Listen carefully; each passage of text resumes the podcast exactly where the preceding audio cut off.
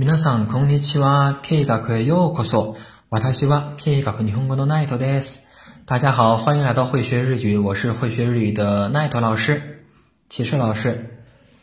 那咱们今天呢，也是要学习一句小短句啊。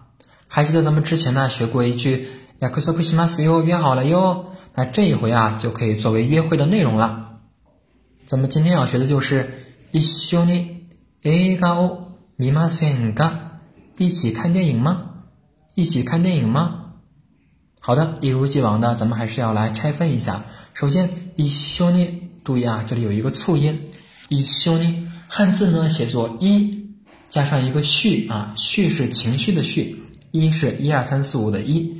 一緒に表示一起，一起怎么怎么样？然后 A 嘎写作映画啊，放映的映，动画的画，这个映画就是电影的意思。